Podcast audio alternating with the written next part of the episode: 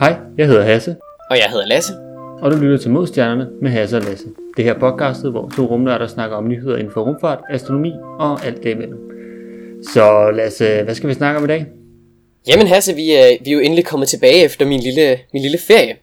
Og øh, hvor, det er er det, hvor er det dejligt at være tilbage igen. Ja, det har været lidt den der ja, lille måneds tidspause her, og det har været... Øh, både sådan, det har været godt, fordi arbejdet har været fyldt en masse ting, men også lidt sådan... Men der mangler også lidt podcasten. Ja. Jeg føler lidt, jeg har, jeg har manglet at, at ligesom sige, have det her kreative outlet, som det jo er at have det her podcast. Det, det har jeg lidt manglet. Men øh, det ja. har godt nok også været rart lige at, og du ved, sådan, øh, slappe lidt af nede i, øh, i Sydfrankrigs sol. Det er, det er faktisk ikke helt skidt. Lækkert, lækkert. Som god astrofysiker, så havde du selvfølgelig faktor halvtreds på og undgik solen så meget som muligt. Ja, det, øh, min hud er jo øh, som rødhårets, altså praktisk talt gennemsigtig, så, øh, så ganske nødvendigt med faktor halvtreds. Det er lige før, at jeg kan blive solskoldet i måneskinnet, men øh, ikke helt. Okay. Jeg havde også mulighed for at lige kigge på nogle stjerner dernede. Vi var nede i et af de sådan, helt mørke områder af Sydfrankrig, og øh, stjernehimmel dernede er virkelig flot. Det er øh, yeah. ganske, ganske specielt. Vi var faktisk så heldige at se et, øh, du ved, et tog af de der Starlink-satellitter. Der nåede jeg lige at se sådan en, en omgang med fireogtredive satellitter. Det var virkelig, det var sejt. Ja, det var, de blev bare ved med at komme. Det var, der var sådan en god, sådan, du ved, en, en tre fire grader mellem hver, og de kom bare sådan, som sådan en perlerække. Det var, det var virkelig sjovt at også ligesom opleve. Det, ja. det var lidt fedt. Cool. Så det var en god tur? Det var i, i sandhed en, en fantastisk tur. Det var, det var dejligt lige at, at få lov at, at komme derned. Ja. Og når vi så, skal man sige, allerede er vi sådan lidt, lidt sådan, ting, der er sket i den sidste måned. Nåede du at se solformørkelse i sidste uge? Det kan jeg tro, jeg gjorde. Det var jo sådan noget omkring midt på dagen her i, i Europa. Hernede i Holland var det sådan noget tolv atten eller sådan noget, den peakede hernede. Ja, det var tolv syvogtredive her i Aarhus, hvor jeg så det. Så ja, ja. det er omkring, ja. Ja, men det var, jeg var ude og havde erhvervet mig nogle af de, de her solformørkelsesbriller, som man ligesom skal bruge for at kunne kigge op på solen. Og så havde jeg også lige... fundet ud af med et, med et tape og lige en tripod, så kan man lige uh, sætte telefonen i, og så lige solbrillefilen og overaf, så kan man simpelthen tage et billede af uh, den her fine solformørkelse, så det var, det var noget så lækkert. Nice. Jeg prøvede også selv at tage, at tage billeder øh, med telefonen, med det der, hvor man sådan skulle holde de der solbriller foran. Øh, det, øh, ja. det fungerede ikke så godt, når man ikke har en tripod, vil jeg sige, men øh, jeg fik ja. alligevel taget et billede, en lille smule pixeleret, det, øh, det må jeg sige. Ja. Men man kunne se, at, øh, at der var solformørkelse. Jeg havde også lavet sådan en lille pinhole projekt, jeg havde postet på Instagram, at, at man kunne lave sådan en. Jeg havde selv lige forsøgt mig med den, og det fungerede faktisk ganske godt. Ja. Der var godt nok nogle mennesker, der kiggede en lille smule spøjst, når man sådan står ude i uh, universitetsparken med sådan en papkasse og står og stiger ned i den og kigger væk fra solen. Og så folk lidt sådan, hvad er det lige, han laver?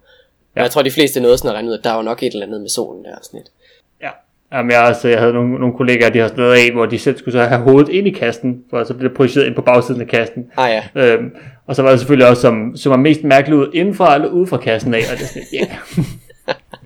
Ja, jeg kan bare forestille mig det der, der står en eller anden og kigger sådan lidt ned i jorden med sådan en kæmpe papkasse på hovedet. Det ja. Øh, ja. Og man skal jo ned og have sollys på sig. Men ja, det var, det var rigtig fint. Det var jo kun sådan en, en delvis solformørkelse, så det var jo... Det var ikke, sådan, ikke fantastisk, men man, ja, man kunne godt se, at øh, månen ligesom kom ind forbi og, og dækkede lidt for solen. Det var, øh, ja, jeg har ikke sådan set det før sådan, sådan rigtigt, øh, kun på videoer og andet godt. Især fordi der var jeg for et par år siden en total solformørkelse over øh, til sådan midten af de øh, Forenede Stater. Mm. Og de, øh, de fik en, en dækkeoplevelse derovre for et par år siden. Ja, og de får også en igen om ikke så længe, så vidt jeg husker. Det er en lille smule unfair med mængden af, af solformørkelser, de får derovre.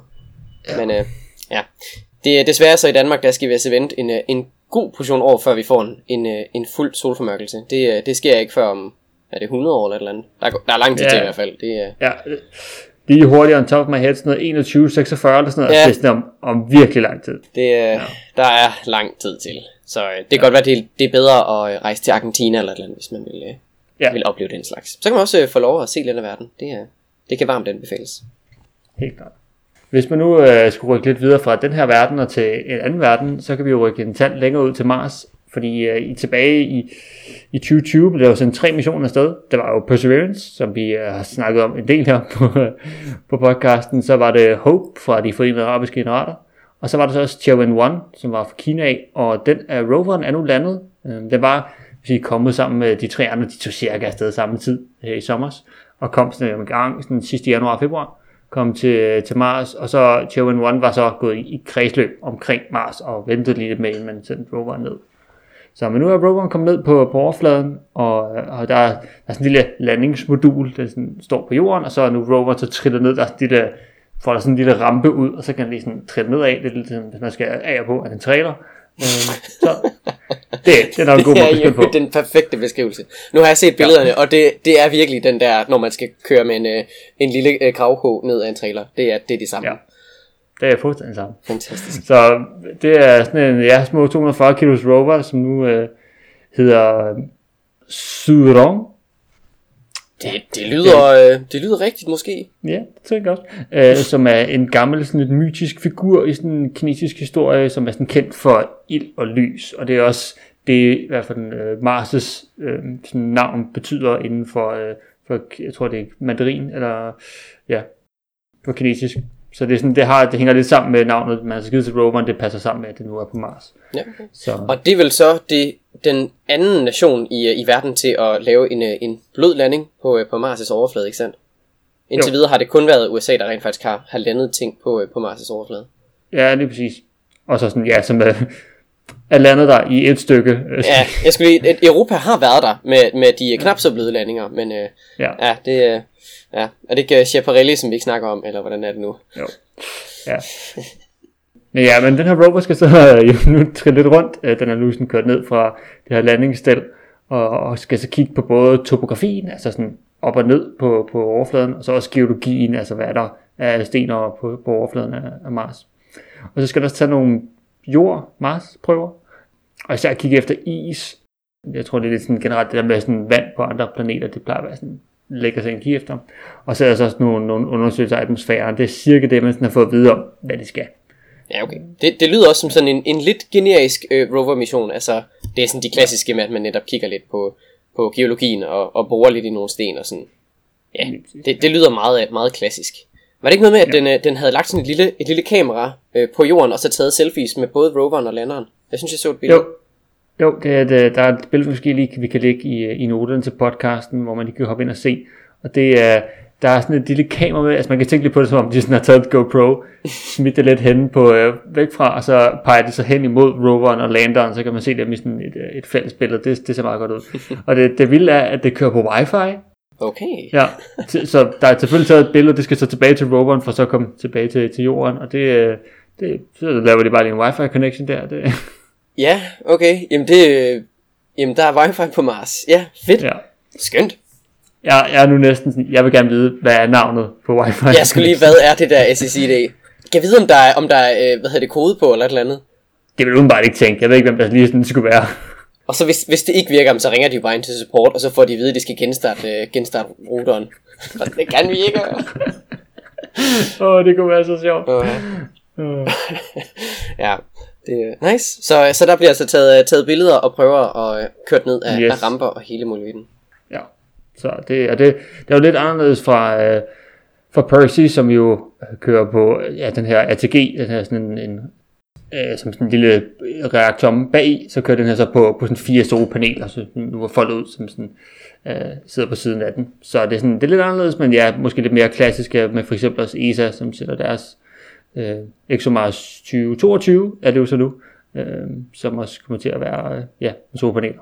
Ja, så det er sådan øh, ligesom øh, Sojourner og, øh, og øh, Opportunity. Ja, ja, okay. Så ikke en lille, en lille atomkraftværk øh, i, i bagagerummet. Nej, det, det er sikkert egentlig også ok. Jeg tænker, at deres mission er heller ikke lige så stor som, øh, som Percy eller, øh, eller Curiosity, så det, det giver måske fint nok mening ikke at smække plutonium i bagagerummet. Ja, det er præcis. Apropos øh, Perseus, den er jo relativt tæt på, de, øh, de er jo ikke sådan vanvittigt langt fra hinanden, øh, men apropos Percy, så, øh, så har den lille helikopter Ingenuity fløjet nu, øh, nu en små øh, seks gange, syv faktisk. Øh, den sjette, der var godt nok lige lidt issues. Der var noget med, med kameraet, der tog nogle billeder, og det var dateret forkert, så der var nogle glitches. Så det fungerede ikke så godt. Den formåede alligevel at lande, det var sådan under, jeg skal sige, flyveturen, at det begyndte at gå galt. Der formåede den så stadigvæk at lande cirka der, hvor den skulle i, i ro og mag, uden at det gik helt galt. Men, øh, men ja. Den syvende flyvetur her, det gik altså godt. Og den her gang, der fløj den altså en små enogtres sekunder, så lidt mere end et minut, øh, og fløjede, øh, fløjede omkring hundrede og otte meter på den her ene flyvetur. Så øh, det går altså ja. ganske godt for den. Ja, i forhold til, at ja, en mission, der skulle vare, var det tredive dage, var den sat til nominelt? Øh... Ja, de har, nu, de har nu forlænget missionen med, med en hel måned. Eller ja, det ja. gjorde de jo så tilbage lige, lige omkring, hvad var det, maj? Ja, øh, nu sidder vi jo her i op til en stund trettende juni og stadigvæk flyver rundt, så det er jo altså fantastisk, at den bliver ved med at... Altså, omvendt er alle problemer undervejs, så, så fungerer det stadigvæk. Det er jo altså vanvittigt. Ja, man kan sige, i forhold til det, at uh, proof of concept, så, uh, så er det altså en uh, i høj grad vellykket mission. Og uh, det ja. viser jo, at princippet om aerodynamik altså også uh, fungerer alle andre steder. Det er jo egentlig meget heldigt. Uh, det, det skulle det jo gerne, det er i hvert fald uh, teorien. Så, uh, og det, det har missionen jo så, uh, så vist. Uh, Percy er jo så ligesom begyndt at, at køre sit, uh, sit eget show. Tidligere der brugte de den jo lidt sådan som kontroltårn for Ingenuity. Uh, men nu er den altså i, uh, i gang med at, at køre uh, for sig selv og skal til at... og lave prøver osv. Så, så her på de sidste flyveture har den altså ikke monitoreret uh, Ingenuity, der flyver rundt. Tidligere der tog den jo videoer og billeder og sådan noget. Uh, det har Percy ikke gjort her de sidste par gange. Der har den bare, uh, ja, sagt, uh, du kører bare. Jeg laver min eget s*** herovre. Og så ligesom sådan, gået amok i små uh, jordprøver og kørt moxie og så videre. Ja, så, uh, ja, nu er det lidt sådan, du bliver stor nok søn. ja, ja, det er sådan en, uh, nu får du lov at flyve fra reden, bogstaveligt talt. Ja. ja. Jeg, jeg tror stadigvæk, de er lidt i tvivl om, hvorvidt de skal lade Ingenuity være sådan en lille, ja, sådan en øh, rekognosceringssonde, eller hvad den skal. De er jo stadigvæk, øh, altså de leger jo med det lige nu, som, altså prøver at få så meget ud af den, de kan. Jeg kan lege det er måske lidt, øh, lidt en, øh, en underdrivelse, men altså, øh, jeg tror stadigvæk, de er lidt i tvivl om, hvorvidt de skal bruge den til ligesom at flyve i forvejen, og så ligesom sådan scoute lidt fremad for Percy. Den har ikke så godt øh, udsyn ud over, hvad der er længere fremme. Det kan man lidt bedre få fra luften. Ja. Men indtil videre, så, øh, så flyver den altså stadigvæk rundt på sine små hop, og, og Percy er altså nu i gang med sit eget show, og, og skal så altså til at og, og lave en masse brugerprøver og alt muligt spændende. Så, ja. så det går så også rigtig godt for, for den amerikanske mission. Den europæiske, den, den hører vi jo ikke helt så meget fra lige nu. Den er stadigvæk under opsejling, så, men forhåbentlig så kommer der jo noget inden for de, de næste par år.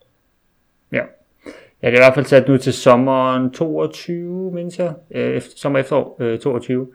Øhm, for man nåede ikke helt at blive klar her til i E M A, og den skulle sendes op her i tyve tyve sammen med alle de andre, øhm, og så blev man desværre ikke helt klar, og så skal man vente de her, jeg tror det er seksogtyve måneder, hvis jeg ikke tager helt fejl, omkring seksogtyve måneder, den stil, ja. Ja. For at man ligesom kommer op i den rigtige konfiguration med Jorden og Mars, så der ligesom er den korteste og nemmeste tur til, til Mars, så det skal man lige vente på, så det har det givet lidt, ja, lidt rum at arbejde på, og det er tid, inden man skal være helt klar, så jeg tror det har været rigtig godt. Det tror jeg også. Og når vi så øh, har været på Mars af to omgange, så kan vi jo øh, meget passende lige øh, flyve tilbage i, øh, i vores nu efterhånden faste segment, som nemlig er brevkassen med Hasse og Lasse. Vi har nemlig fået en hel del mails, øh, nu er der selvfølgelig også gået lidt tid, og jeg tænker, dem skal vi lige øh, løbe lidt igennem. Så øh, den, øh, den første mail, det er fra Gitte. Og Gitte, hun skriver: Hej Hasse og Lasse. Rummet for mig er en helt ny interesse. Jeg er tres år, så jeg ved ikke ret meget om det, og kan derfor nemt stille dumme spørgsmål. Forleden fulgte jeg med i live-transmissionen af Splashdown af Crew et på I S S' app. Fascinerende. Mit spørgsmål er, hvordan rumfartøjets rute fra I S S til Jorden har været. I S S befinder sig i ca. fire hundrede kilometer afstand fra Jorden. Jeg kan ikke huske rumfartøjets hastighed, men den bevæger sig jo pænt hurtigt. I lige linje burde det ikke tage øh, mere end nogle få minutter at nå Jorden. Det gjorde det selvfølgelig ikke, så hvor lang distance har den måned tilbagelagt i sin tur fra rumstationen til Jorden? Og hvordan har hastigheden været fra start til slut? Håber I forstår mit spørgsmål. Hygger mig meget med jeres podcast. Tak for den. Mange hilsner, Gitte. Jamen, øh, tusind tak, Gitte. Det, øh, jeg, jeg kender ikke rigtig vores, hvad ved, demografi i vores, øh, vores lytter, men øh, cool, at vi nu også har folk på tres år. Kæmpe, øh, og fedt, at du synes, at rummet også bare er en eneste spændende, og som du siger, du kan nemt stille dumme spørgsmål. Det er præcis det, hvor vi sidder her, så du skal... Hvis du sidder og tænker et eller andet, så bare send spørgsmål ind, så, så finder vi ud af det. Og det, det er faktisk et rigtig godt spørgsmål, fordi... Jeg skulle lige, det er jo, det er jo slet ikke egentlig et dumt spørgsmål. Det er jo egentlig... Nej, nej, overhovedet ikke. Det er, det er et, en god tanke. Jeg, skulle lige, jeg, jeg lavede lige lidt hurtig matematik. Det tager cirka fjorten minutter, hvis du flyver lodret nedad. Og det gør det ikke. Det tager et par timer jo. Så hvordan er det lige, det hænger sammen så? Ja, men det, som øh, Gitte jo nævner, så er den cirka fire hundrede kilometer over jorden, øh, og når man så bevæger sig sådan et kredsløb om jorden øh, i de her små fire hundrede kilometer højde, så, er det, så bevæger I S S sig med omkring syvogtyve tusind kilometer i timen. Og, og ideen er jo, at når du kommer ned på jorden, så skal du gerne bevæge dig med nul kilometer i timen. Øh, ja, ideelt set, medmindre at man, øh, man bruger litho-braking, og det er måske ikke sådan super smart. Det, øh, det er smart at bremse inden. Yes. Så ideen er jo, at man simpelthen skal komme fra syvogtyve tusind kilometer i timen til nul ned igennem atmosfæren. Og, og hvis man gør det, som, øh, som jeg vil sige, den her lige linje direkte ned, øh, så sk- det, det er sådan lidt problematisk, fordi man skal tænke på, at man bevæger sig med syvogtyve tusind kilometer i timen sådan rundt om jorden, og ikke sådan, så du skal tænke på, at det er ligesom, øh, ja, at man kører i en bil, og så skal du tabe en bold præcis lige ned. Men hvis du taber en bold ud af din kørende bil, så vil den har den en hastighed fremad, fordi du ligesom kører med bilen. Så hvis du bare skulle tænke, der kan godt være, der kun er en meter ned fra din hånd ned til bolden, men den kommer altså ikke kun til at bevæge sig en meter, den kommer ligesom til sådan at bevæge sig i sådan en, en bue ned mod jorden, øh, fordi den simpelthen har en hastighed fremad. På samme måde så har I S S en hastighed fremad. Så man skal simpelthen have, man skal sænke sin hastighed, og det gør man typisk ved, i hvert fald som du så her med, med Crew et, med, med Crew Dragon, så har man sådan et varmeskjold på sådan bunden af den her øh, kapsel. Og ideen er så, at man simpelthen bruger jordens atmosfære over sådan en lang periode, fordi i princippet, hvis man var sådan vild nok, så kunne man bare tage den, den mest direkte vej lige ned. Problemet er, så vil ens kapsel nok brænde op, også selvom man havde varmeskjold på, fordi det er, der er simpelthen for meget energi, som bliver man siger, opslugt af det her varmeskjold til, og din, din kapsel til, at du simpelthen kan nå og, og få det fjernet væk. Så du vil simpelthen bare brænde op. Ja, det, det er simpelthen, der ikke, du kan ikke nå at fjerne varmen væk hurtigt nok, så derfor så bliver dit skjold ligesom overophedet, og så, ja, så forsvinder det, og så forsvinder du også selv. Så ja, man skal lidt sprede det ud. Lige præcis. Så det er simpelthen sådan, man har en rigtig meget kinetisk energi, fordi man bevæger sig så hurtigt, og man skal simpelthen have fået fjernet så meget af det på sådan en overlevelses, hvad man siger, værdig tur ned. Hvis du kan godt gøre det meget, meget kort, men så får du meget, meget energi hurtigt fjernet, og det kan man ikke rigtigt. Så distancen afhænger også lidt af, hvad for et fartøj man har. Men typisk sådan et rough estimate, det er svært at sige lige præcis hvornår, men cirka omkring på den modsatte side af jorden starter man. Det er sådan et godt sådan, og nu er jorden cirka, ja, den, den er små fyrre tusind kilometer i diameter. Ja, omkreds, ja. Omkreds, ja. Ja, ja omkreds. Så cirka halvdelen, det er cirka tyve tusind kilometer, du skal rundt øh, fra start til slut. Og det er sådan, det er sådan et fint estimat, du, sådan, øh, du sådan kan tage lidt af. Øh, der er sådan lidt, i og med banen ikke er sådan en fuld perfekt lige bue ned, fordi man typisk har man det her varmeskjold, som ligesom tager rigtig meget energi af, og så kan man ændre vinklen, når man kommer lidt længere ned i atmosfæren og bremser meget mere op. Og så det sidste stykke, det er jo så typisk, ja, med en faldskærm, der ligesom sådan popper ud, og så sidder man sådan der og dingler, indtil man typisk enten lander, ja, som russerne typisk gør, de lander på øh, i sådan en steppe ude i Kazakhstan, eller så nu her med, med Crew Dragon, så lander de i havet. Øh, så sådan, det, det er cirka sådan, man sådan skal tænke på det. Så sådan, distancen omkring tyve tusind kilometer, cirka, plus minus et par tusind kilometer, vil jeg godt smide på. Øh, men det er sådan, i, i det prisleje på den side af jorden, og så tager man simpelthen og kommer ned igennem atmosfæren, på sådan en, en halv øh, omgang rundt om jorden, hvis man kan sige sådan. Og med hensyn til hastigheden, hvordan det ligesom ændrer sig, Så, så går de jo fra de her syvogtyve tusind, og så, skre- så til at starte med, der ændrer den sig egentlig ikke rigtigt, og når man så kommer ned i ja, en to hundrede og halvtreds kilometer højde, der begynder man virkelig at fjerne en masse fart, og det er der den meste, det meste af, af hastigheden ligesom forsvinder. Og så når du ja. er en, ja, jeg ved ikke helt, tredive kilometer eller sådan noget op, så, så, så er du om, ved omkring den, den sådan normale terminalhastighed for, for faldende objekter, og så ja. et par hundrede kilometer i timen, og så kan man derefter ja, begynde at bruge faldskærme, så... Ja. Det, det meste af hastigheden bliver så fjernet sådan der i de, i de øvre luftlag. Ja, ja så, så giver det, det simpelthen sådan, at man kommer tilbage fra, fra rumstationen af, øh, og så, øh, det er lidt, det er, det er lidt en vild tur, det, det rumler og bumler lidt, hvis man kan sige sådan, men det, det plejer at gå meget godt. Hvis du har set en, en rumkapsel efter sådan en tur, så, så plejer den at være rimelig forkullet, og det er den jo så med, ja. med god grund, der, der slikker flammer op af den hele turen ned stort set. Øh, så øh, der er så meget varme, der, der bliver... Øh, der bliver lidt væk fra den her, på grund af varmeskjold der. Så meget heldigt, at man har det. Så det, det er cirka sådan, man kommer ned. Og så har vi fået en anden mail, den her gang fra en, der hedder Peter. Peter, han skriver: hvis man sidder stille ved ækvator, så bevæger man sig med cirka fem hundrede og tredive kilometer i timen. Samtidig så bevæger jorden sig rundt om solen med cirka et hundrede og syv tusind kilometer i timen. Så har vi lige skridt længere ud. Solen bevæger sig så rundt om Mælkevejen med ca. otte hundrede og halvtreds kilometer i timen. Så langt, så godt. Så har vi ligesom lagt en god base. Og så skriver Peter videre her. Øh, universet har udvidet sig til ca. halvfjerds, eller halvfems milliarder lysår på de her tretten milliarder år, som, øh, som universet har været her. Og så kommer så et spørgsmål her. Er det, vil det så være rigtigt, at Mælkevejen har bevæget sig ca. femogfyrre milliarder lysår i den her tid, inden for de her tretten milliarder år? Øh, dermed skriver han så selvfølgelig, så vil øh, Mælkevejen have bevæget sig med ca. tre komma seks milliarder kilometer i timen, som er ca. tre gange lyshastighed. Uddyber selvfølgelig også lige, at by the way, det med at universet bevæger sig hurtigere end lyset er ikke noget problem, da lyset bevæger sig sammen med rummet, altså i det samme medie. Hilsen Peter. Så Peter er sådan lidt øh, hele universets øh, hvad man siger, udvidelse og bevægelse, hvordan at lige det hænger sammen. Det tror jeg måske, han den søger lidt et, et svar på. Ja, så, så måske for at, at svare på spørgsmålet her, måske skal man stille spørgsmålet lidt anderledes. Fordi når, når du sådan nævner hastighed og sådan noget, så skal man huske på, at hastighed det er altid målt i forhold til noget. Man kan ikke bare sige halvfjerds kilometer i timen. Det er halvfjerds kilometer i timen i forhold til øh, den motorvej, man kører på. Hvad det nu er. Så man skal altid sammenligne med et eller andet. Så her, der, der kan du igen, det er lidt svært at sammenligne med ikke noget. Altså det tomme rum, der kan du igen ikke rigtig sådan sammenligne det. Så du har ret i, at, at man, hvis man sidder på ekvator, så bevæger man sig med, med høj hastighed. Jeg tror faktisk, det er højere end de her fem hundrede og tredive. Det er sådan noget, hvad er det, tusind kilometer i timen eller et eller andet. Det går i hvert fald pænt, pænt stærkt. Og så, ja, så er du ret i igen, jorden, der bevæger sig rundt om solen. Det går også øh, gevaldigt hurtigt. Øh, det er så ikke helt den samme retning, du bevæger dig i nødvendigvis jo. Så de kan godt lidt cancellere ud. Og så, at solen bevæger sig rundt i, i Mælkevejen, det er så de her to hundrede og tyve kilometer i sekundet. Det er igen øh, heller ikke den, den samme retning. Så, så igen, det, det er lidt svært at sige med, med hastigheder og sådan noget. Det, øh, den, den tror jeg er lidt, øh, lidt tricky sådan, og, øh, og sådan bruge som, som et argument. Du kan i hvert fald ikke bare lægge dem sammen. Det, du skal huske på, at øh, der også er en retning på og sådan noget. Men her så der den, den dominerende kraft, det er jo helt sikkert, hvis man siger, solens bevægelse rundt. Det er der, hvor den største hastighed ligesom ligger. Ja. Men øh, med hensyn til, hvor meget Mælkevejen det ligesom har flyttet sig, så igen, det er også sådan lidt svært at svare på, fordi det er igen lidt et spørgsmål om i forhold til hvad. Hvis du tænker på Big Bang, altså hvor det, alting ligesom startede, så er Big Bang jo ligesom et sted, eller det er netop ikke et sted, det er, alting har på et tidspunkt været centrum. Det er universet selv, der ligesom har udvidet sig, og ikke, hvad skal man sige, ting, der har flyttet sig fra hinanden. Det er rummet mellem dem, der er blevet større.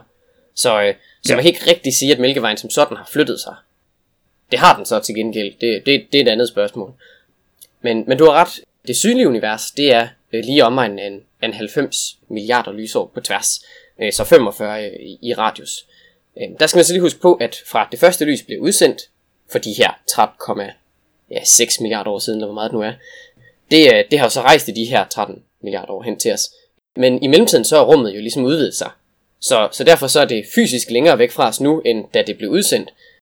Og det er sådan lidt en, en, en tricky... Øh, En tricky måde at tænke på det på. Det, det er ret, øh, ret sådan mind, øh, mindfuck med, ja. med et lidt, øh, lidt upænt ord. Det, øh, det er lidt, øh, lidt underligt at skulle tænke over. Men det vil sige, at hvis man kigger på ting rigtig langt væk, sådan på kosmisk skala, så skal man altså huske på, at, at den tid, det har taget at rejse herned, er kun tretten milliarder år. Men afstanden er fysisk længere, fordi at objektet jo har flyttet sig længere væk fra os, siden lyset blev, blev sendt afsted. Ja, på grund af, at, at man siger, universet, rummet har udvidet sig. Og det er lidt irriterende jo så også, at, at den her acceleration jo altså, er, eller hvad skal man sige, udvidelsen er accelereret siden, øh, siden dengang. Det går så hurtigere og hurtigere og hurtigere, så jo længere væk du kommer, jo, jo længere skal, det altså, øh, skal man altså rejse for at komme ud til det nu. Så hvis jeg vil hen til det, kanten af det synlige univers nu, og jeg rejser med lysets hastighed, så skal jeg jo så rejse i mere end tretten komma otte milliarder år. Jeg skal rejse i ja, femogfyrre, hvis jeg tog afsted nu. Og det vil jo så blive længere, fordi at i løbet af min rejse bliver universet igen større og større og større. Ja. Så, øh, så det der med at nå kanten af universet, det, det bliver altså svært. Det er også lidt det, at øh, han nævner lidt omkring det her med, at, at lyset bevæger sig sammen med rummet. Der er, også, der er også det, at, at når lyset bevæger sig igennem rummet, mens rummet sige, strækker sig eller udvider sig, så sker der også det, at, at bølgelængden på lyset også strækker sig og udvider sig. Så det bliver sådan en, at når vi så ser, der er typisk det, men det man ser, det er det kosmiske øh, mikrobølgebaggrundsstråling, så det her C M B. Når man kigger på det, Den, især den temperatur, det har, så, skal det, øh, så, har man, så kan man simpelthen se, at der har været den her øh, udvidelse af, af rummet. Fordi at vi vil tænke, det har en bølgelængde, men når vi skal observere det, så har det en helt anden, på grund af, at det har taget så lang tid at rejse igennem fra ja, relativt astronomisk set kort tid efter øh, The Big Bang øh, til øh, nu i dag, så har, kan man sige, så har lyset blevet strukket sig, fordi det simpelthen skulle rejse sig igennem det her univers, som har sige, strukket lyset, i og med det selv har udvidet sig. Så det er lidt sådan en, ja, det er lidt en, det er lidt en mærkelig sådan måde at tænke på. Jeg ved, der er nogen, som prøver måske med en analogi til sådan, hvordan man kan tænke lidt over det. Det er, hvis man måske havde en lille ballon, så kan man sætte to prikker, der er relativt tæt på hinanden, og så kan man øh, puste ballonen op, og så kan man simpelthen se, hvordan de her to punkter flytter fra hinanden. De er stadigvæk på den samme ballon, altså det er ikke fordi, ballonen bliver bare pustet. Det er, sådan, det er lidt en analogi, jeg vil, jeg, vil, jeg vil ikke sige, hvor korrekt den er, men det kan jo give et hint i den rigtige retning. Man, man kan sige, der, der, der flytter punktet så også, fordi den også bevæger sig ud af i det, du fylder ballonen op. Det vil den jo så ikke gøre ja. her. Der skal man forestille sig, at Mælkevejen vil være centrum af den her ballon, altså inde i midten. Så, så Mælkevejen i sig selv flytter sig ikke. Men sådan er det fra alles øh, synspunkt. Så hvis du tager hen til en anden galakse og begynder at kigge derfra, så ser det igen også ud som om, at alting bevæger sig væk fra dig. Ja. Men når du så siger, at, at Mælkevejen den, den, den må have bevæget sig ret langt, den flytter sig rent faktisk. Også selvom at, at det, det er i princippet bare rummet, der udvider sig. Mange galakser bevæger sig faktisk i en bestemt retning. De flytter sig hen mod noget, der hedder den store attraktor, eller den store tiltrækker, øh, som er et eller andet fuldstændig kolonormt tungt, der ligger i retningen af stjernebilledet Løven, og vi ved ikke rigtig, hvad det er, udover at det vejer fuldstændig åndssvagt meget. Og alle galakser ja. i vores sådan lokale nabolag er på vej i den retning. Mælkevejen er på vej derhen i, ja, med en god sådan tre hundrede kilometer i sekundet, lidt mere. Så øh, om nogle milliarder år, så øh, kan det være, at vi, vi ender derude et sted. Øh, vi bliver i hvert fald hævet i den retning. Så, øh, så jo, Mælkevejen bevæger sig. Ja, ja, men også, og der er lidt sådan en, at på... Det, er sådan, det bliver lidt sådan en, hvor, hvor går storskalaen og lilleskalaen, at vi tyngdekraften trækker stadigvæk i ting, men på sådan astronomisk kæmpe store skala, så udvider universet sig, og det er det, der sådan er den, den sådan afgørende faktor. Men hvis du kigger på små nok afstande, hvis man kan sige sådan, så, så er det sådan tyngdekraften, som er den sådan store spiller egentlig. Ja, ja, så sådan på mellemtrin øh, i længdeskala, I guess. Ja, ja der, der vinder den i hvert fald. Så ikke sådan på fuldstændig ustyrlig store skalaer, der, der, der er det øh, udvidelsen, der vinder, men på sådan små-ish, altså galaksestørrelseskala, så vinder, øh, hvad hedder det, øh, der vinder tyngdekraften altså i, i høj grad. Ja. Så ja, Mælkevejen har ikke flyttet sig som sådan, siden, øh, siden øh, universet startede. Ja, det har den så, men, øh, men altså øh, ikke øh, helt som, øh, som du måske lige havde tænkt det.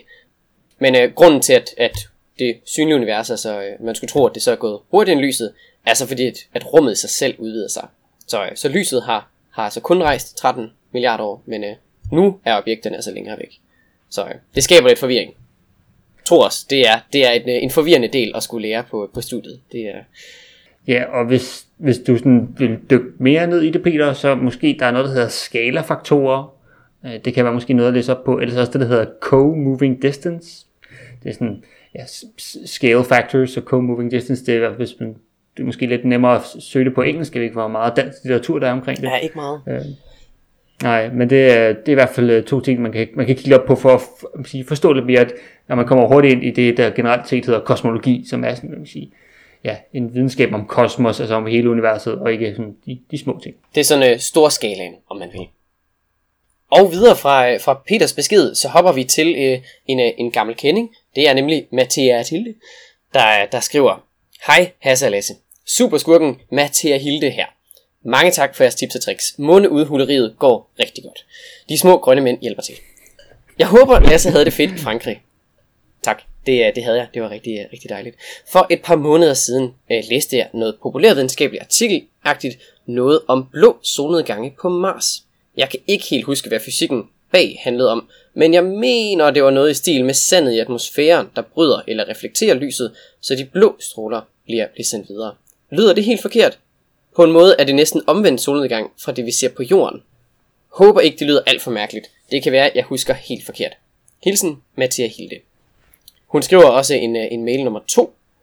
En lidt uh, kortere en, som vi også lige kan, kan nævne her. Uh, I får lige endnu en, uh, en mail i denne omgang. Fandt en artikel fra T V to, der fortæller en masse om nogle U F O'er. Som, uh, som er nogle af de her konspirationsvækkende ord, som U S A's militær havde observeret siden to tusind og fire. Hvad tænker I? Mit første instinkt er at tænke, at vi blot observerer noget, vi ikke kan forklare endnu, og det er en forhastet at springe til, til konklusionen om små grønne mænd, tid til at bygge en underjordisk bunker osv. Men optagelserne ser godt nok lidt sjove ud. Jamen, øh, som altid, tak, tak Mathilde. Øh, vi kan måske starte med den første omkring de her blå solnedgange på Mars. Du har fat i den rigtige ende her. Det handler simpelthen om, at hvis man kigger på Mars, nu har vi fået en masse fine billeder fra Mars af, det er, der er relativt meget sand på Mars. I hvert fald sådan en, en, en fin sandlignende struktur. Og så er der også lidt vind på Mars, så de her, det her sand bliver simpelthen blæst op i, i atmosfæren her. Og det er netop det, som især i solnedgangen, så når altså sådan, solen er relativt lav på himlen på Mars, så kommer det til at se sådan meget blåligt ud. Og det er netop på grund af, at der er det her sand og det her støv i atmosfæren.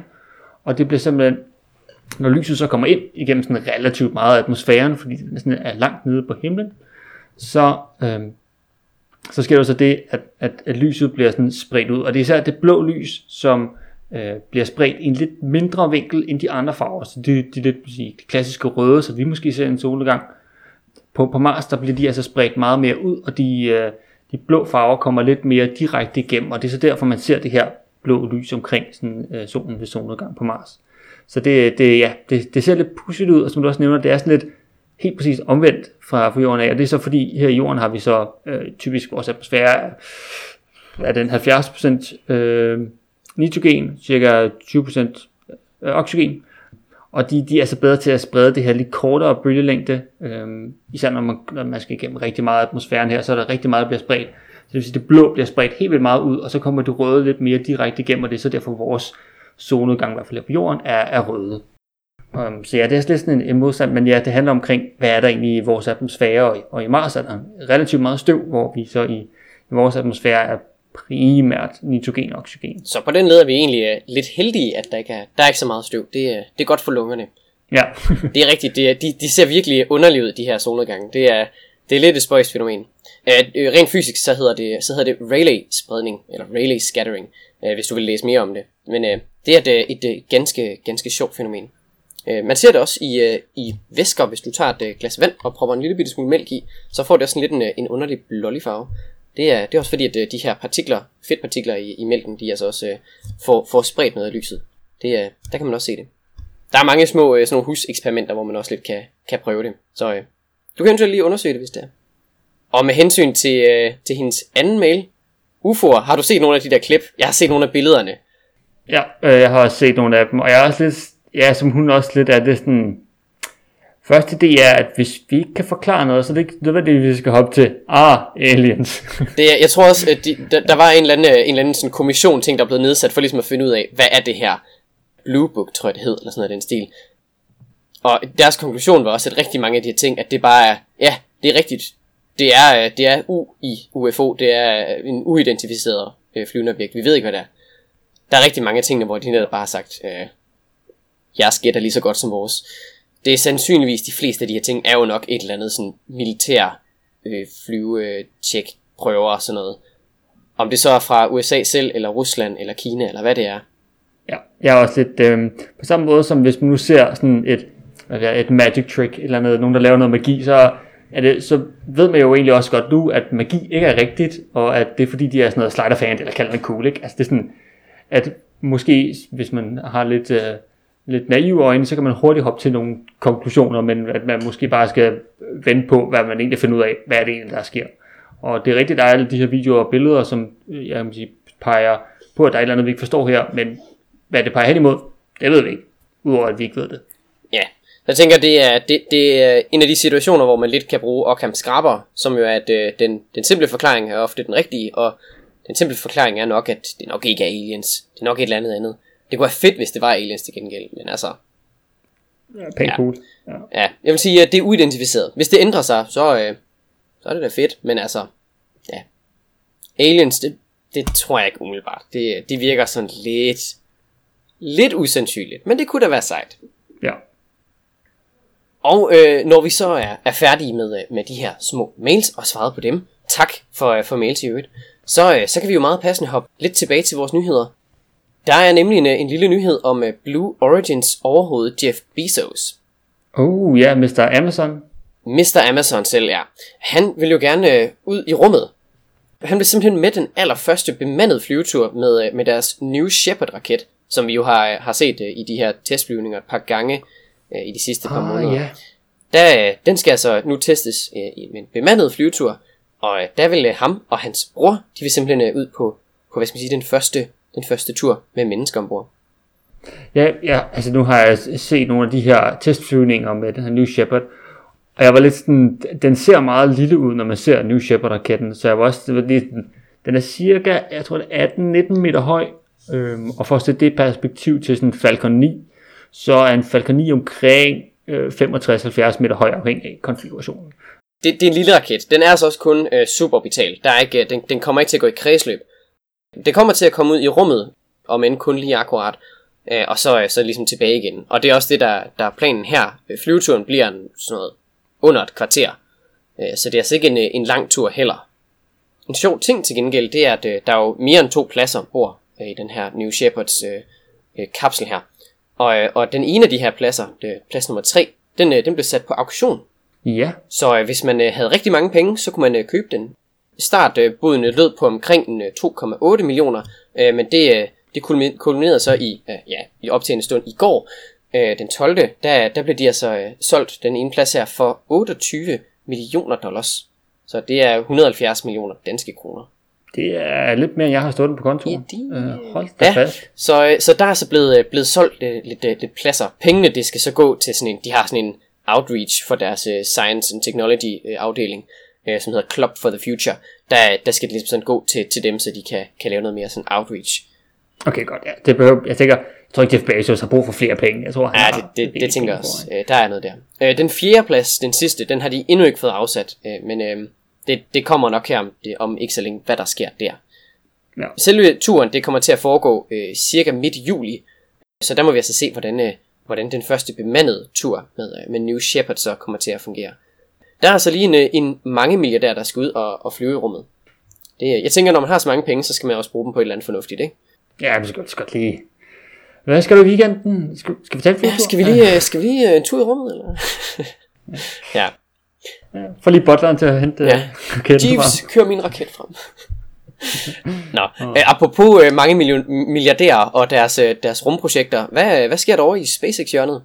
Jamen, der er jo sket en masse siden. Der har været, vi har været væk en hel måned, så det er jo, det er jo, altså, det er jo en evighed i SpaceX-tid. Oh ja, det er rigtigt. Æm, ja.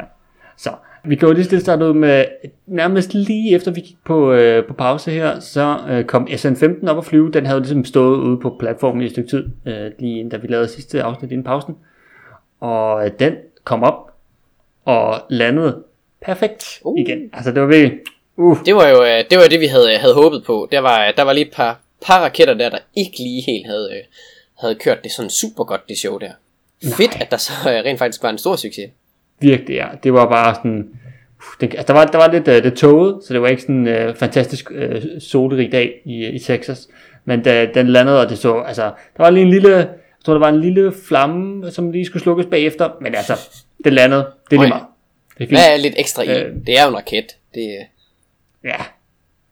Øhm, så, og nu er der jo så... Der, hvad man siger, den brugte sig relativt lang tid ude på platformen bagefter. Den var kommet ned. Og der gik sådan lidt spekulationer i, skulle den måske... op at flyve igen, som ville være sådan en second test, for ligesom at virkelig vise, at uh, det her der bare kører. Men den er nu blevet kørt tilbage til, til produktionslinjen ind i Boca Chica, um, og nu er, venter så S N seksten, så den næste sådan, raket i listen her, den er nu fuldt samlet, og, og, og venter til at blive kørt ud på, på platformen. Alright. Og nu er så i mellemtiden, altså S N sytten, så sådan, den næste igen, den er så blevet skrottet, mens uh, S N atten og nitten er nu blevet sat på hold, på sådan, i hvert fald deres produktion. Og S N tyve er stadigvæk under produktion, der er kun nogle få, det er klar. Men det er netop fordi, at S N tyve bliver så spekuleret, om den netop skal til at være den første, der skal lave en orbital flight, fordi den er nu blevet præsenteret øh, fra, fra SpaceX. Alright. Hvordan med øh, femteneren? Den var ikke, den var ikke suborbital heller, vel? Ja, altså det er jo kun det her, de her små hop. Ja, okay. Laver. Så er det så seksteneren, der skal lave det første, det første suborbitale hop, eller hvad er vi ude i? Det, det tror jeg ikke helt. Jeg tror simpelthen, at man går... Øh, jeg tror, at fortsætte med, at seksten kommer til at komme højere op. Øh, nød, ikke nødvendigvis de her sådan noget, ja, små halvtreds til firs kilometer, hvis det kommer så op. Det tror jeg ikke, det bliver. Øh, fordi at nu tror jeg, det mere bliver sat ind på, at man kan få perfektioneret de, den her vendeteknik, øh, og sikre sig, at det hele spiller, og motorerne kører. Øh, fordi S N tyve skulle lave den her orbital flight, hvor man så skal have sit Starship ovenpå en booster, Så vi har, vi har snakket om, der har været den her booster-element, som er sådan første stadiet til Starship, og Starship jo egentlig er anden stadiet i den her. Øh. Den der booster, det er jo den, der jo lavet af de her ringsegmenter nærmest, ikke? Lige præcis. Det ligner sådan en, en stor silo, der kan flyve. Altså, det er sådan en god beskrivelse af det. Er det ikke en god beskrivelse af relativt mange raketter egentlig? Jo, men når man ser boosteren, den er bare sådan en lang cylinder. Der er ikke sådan rigtig en top på, for der kommer jo Starship til sådan at sidde ovenpå. Ja. Så det ligner virkelig en, en stor silo. Men ideen er så, at de nu skal lave en overload testflight, hvor Starship, så simpelthen den her booster i bunden, letter. Boosteren kobler så af Starship, så sådan bunden kommer af, den kommer sådan ned og lander igen selv. Og Starship går så i kredsløb, og i hvert fald sådan kommer op i rummet. Kredsløb måske så meget at sige, for den kommer cirka, tager kun en, en halv gang rundt om jorden, og så lander ved Hawaii's kyst. Det er i hvert fald ideen nu her til, til den første upload flight test. Det er da også næsten en hel gang rundt, er det ikke? Ja, det er lidt... Men det er sådan noget firs procent rundt om jorden, det er da alligevel... Øh... Ja. Ja, okay. Så, så, så det er jo simpelthen ideen, så kan man jo...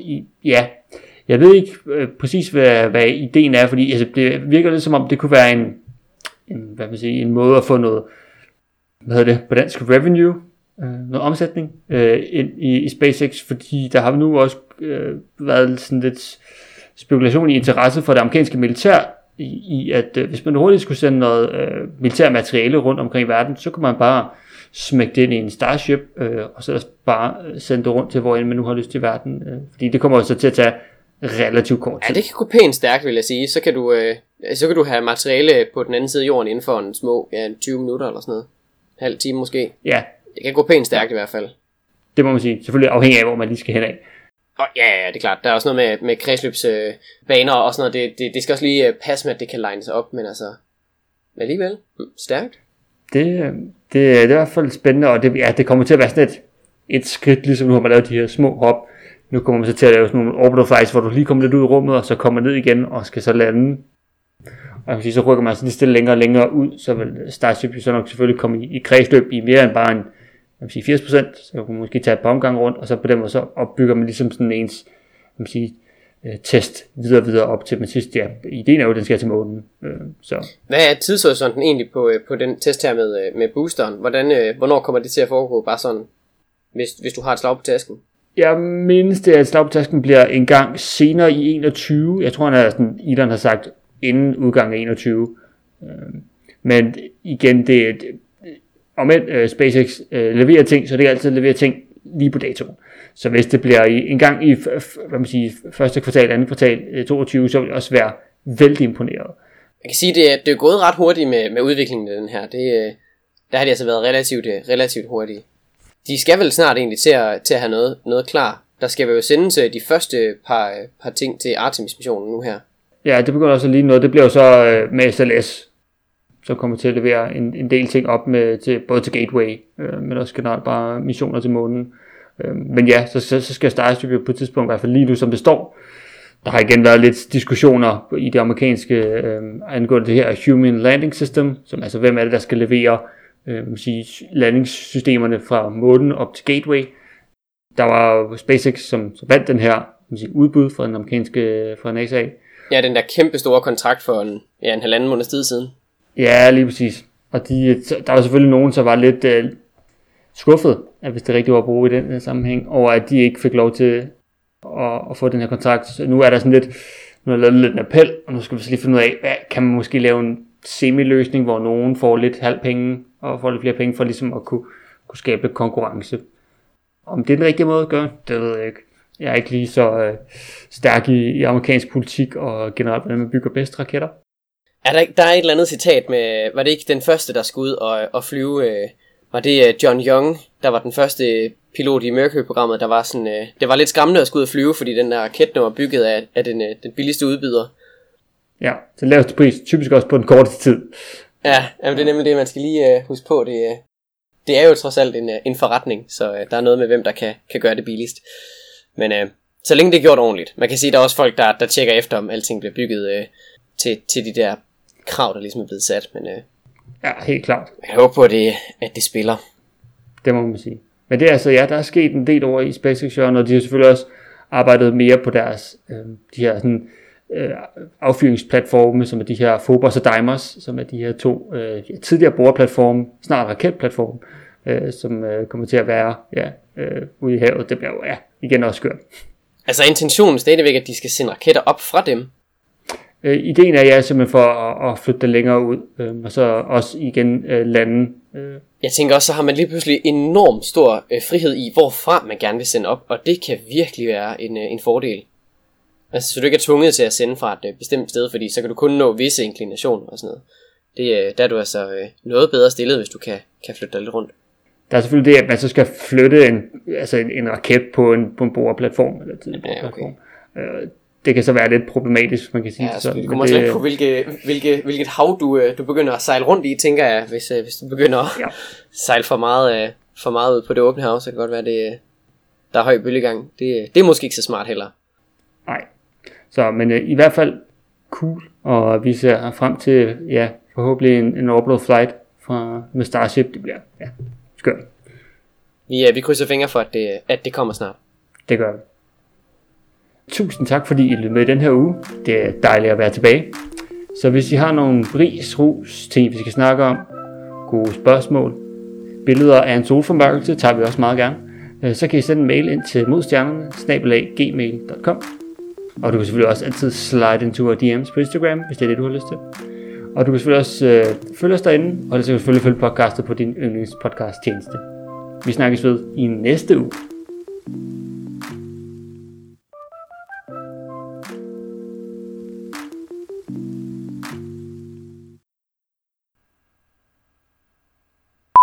Og hvis det ikke er ris, men nudler eller kartofler eller andre stivelsesholdige produkter, så kan du også sende dem til os.